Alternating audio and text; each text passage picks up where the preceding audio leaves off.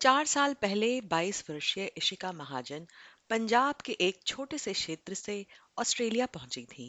आँखों में सिर्फ़ बड़े बड़े सपने थे और मन में कुछ कर गुजरने का एक ज़बरदस्त जज्बा था।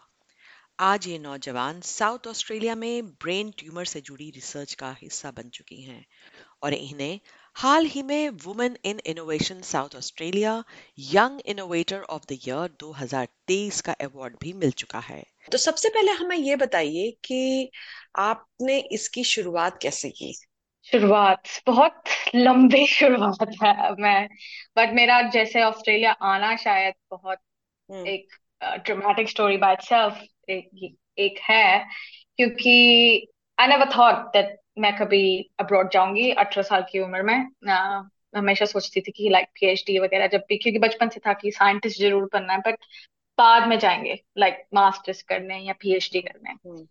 तो तो क्या अच्छा स्टार्टिंग में एवरी हर बच्चे के जैसे जैसे हर कोई नीट और जेई देता है तो मैंने भी तैयारी करनी शुरू करी थी नीट की क्योंकि उसके जैसे ही दूसरे रिसर्च प्रोग्राम्स जो इंडिया के अंदर जैसे IISER Bangalore stuff like that तो मैंने बोला कि मेरे को वहाँ पे एडमिशन चाहिए बैचलर्स के लिए but I couldn't get into the top school I could get get into the like the Bangalore one I could get into the ISER Mohali or something like that which was in Punjab and I was like that I would I don't want to remain in Punjab I want to go out you know what I mean so जब मेरे को निकलना था उधर से तो मेरे पापा ने मेरे को दो चॉइसेस दी वो कहते कि या तो क्योंकि मेरा नीट क्लियर हो चुका था मेरे को मेडिकल स्कूल में एंट्रेंस के लिए सीट मिल चुकी थी तो मेरे डैड ने कहा कि या तो यहाँ पे आपकी मर्ज़ी है जहाँ पे मैं जाना है क्योंकि हम्म। हम मेरी फैमिली में किसी ने मुझे आज तक कभी फोर्स ही नहीं किया क्योंकि वो कह क्योंकि my dad's main aim in life is like you never have any regrets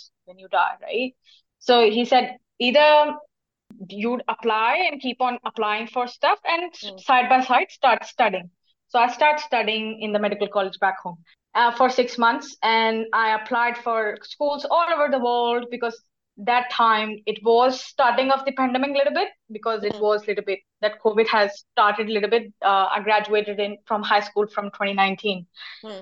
so it it started, and I got offers from all over the world, but it depended on obviously the money the scholarships and mm-hmm. stuff like that. And Australia was one of the things I never wanted to go to Canada, so I never, uh, never did apply even there. Mm. So I applied for US, for example, and applied for Australia. Yeah, and I just thought like we'll give it a go and see uh, where we go, where we go. Applied for top schools, and the way I got the scholarship, so I got the scholarship in Adelaide. I got in most of the my acceptance in most of the schools, but the scholarship was the biggest part because even though my dad like is is okay, well enough, but still he had three kids. he can't spend too much money, like for like 50k on University of Sydney or some stuff like that. So the, I got very good scholarship, 50%. So I came in, and I think I have no regrets in that place because even though uh, I belong from my that mindset, even though my parents never pushed it up मेरे माँ बाप ने कभी मेरे को बोला ही नहीं कि आ, नहीं आप हमेशा टॉप में रहें वो ही करें वैसे करें। ये अंदर से ही था कि कुछ बढ़िया करेंगे क्योंकि हम मैं बहुत छोटे शहर से हूँ तो इसी कारण कुछ बढ़िया करेंगे ज़िंदगी के अंदर। मतलब कुछ निकलने कुछ निकलना it's very important for you तो if you don't dream big अगर बड़ा सोचोगे नहीं तो बड़ा होगा कैसे? I started. Uh, I always th- thought maybe I wanted to go to a bigger school, bigger school because I, like I know I can do it, but it always came down to the scholarship and the expenses and the financial conditions. But the opportunities that I've been provided in Adelaide is great as well. Just because I have established my proper name from scratch, knowing nobody, um, mm like I, after four years i know to be honest more than 70 80% of the adelaide Oh, and they know my work as well. So it's kind of like I came four mm. years ago, knowing nobody, wanted to start life from scratch as well. Um, and yeah, here here I am, and I think um, तो ये जो awards आपको अभी तक मिले हैं वो सब साइंस के में कुछ ना कुछ आपने हासिल किया उसकी वजह से मिले। कुछ उनके बारे में बताइए किस किस प्रकार के अवार्ड्स मिले आपको? जी जी जी। सो साइंस एंड लीडरशिप मैंने जैसे मेंशन पहले भी कह रहा था कि मैं जब इधर आई भी थी तो साइंस और साइंस साथ में चला हमेशा ही और लीडरशिप हम्म। साथ में एक्स्ट्रा करिकुलर्स की वजह से। अच्छा। तो जिसके कारण I was like I was like because in Australia, for example, I knew from the day one, uh, even though I didn't had that much, uh, like you know, mentorship from first. I just read too much about everything, so mm. I, estimated things quite quickly. So I was like, I have to, you know, uh, do quite a bit of extracurriculars to get those communication skills, uh, लोगों से बात करना, लोगों से connections बनाना, hmm. क्योंकि even though हम Indian in हम Indian nationality से ज़रूर है बट इट डजेंट मीन कि इंडियंस इंडियंस के साथ बैठे इट डजेंट मीन क्योंकि वो मेरे को मैं हमेशा से बचपन से चाहती थी कि जितना डाइवर्स हो सके उतना क्योंकि हर कल्चर से hmm. बहुत कुछ सीखने को मिलता है। जी।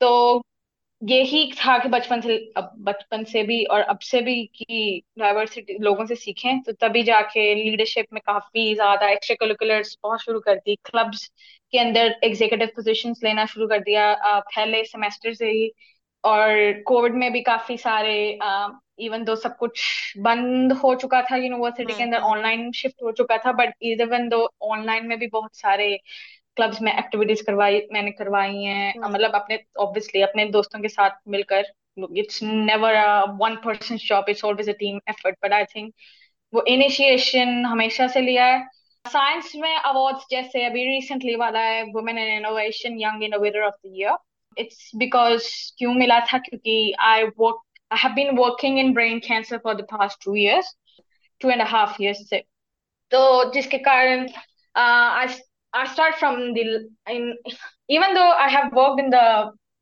since day one I came to Australia I have worked in labs in different research labs but I always wanted to find my passion so uh, I tried different different labs but mm. I tr- I found my passion in brain mm. so I've been working in brain for the past two and a half years so what I what my project was it was in simple language mm, for the for the simple audience it's तो brain cancer के अंदर बहुत सारे बहुत सालों से बहुत like discoveries हो रही हैं बट उसका सर्वाइवल रेट अभी भी बहुत बहुत ज्यादा खराब है as compared to other cancer से। तो जिसके कारण ड्रग्स बनाने का टाइम नहीं है लोगों के पास क्योंकि कीमोथेरेपी के ड्रग्स जो एक है हम्म। जो लोग यूज़ करते हैं वो काम भी नहीं प्रॉपरली कर रहा क्योंकि उम्र बार बार आ जाता है। तो ड्रग रिपर्पसिंग एक दूसरे एक ड्रग रिपर्पसिंग एक ऐसी टेक्निक है जो आप ड्रग्स दूसरे सी एन एस कैंसर के अंदर जैसे सेंट्रल नर्वस सिस्टम के कैंसर्स या दूसरे नर्वस सिस्टम डिसऑर्डर के कैंसर्स के लिए या फिर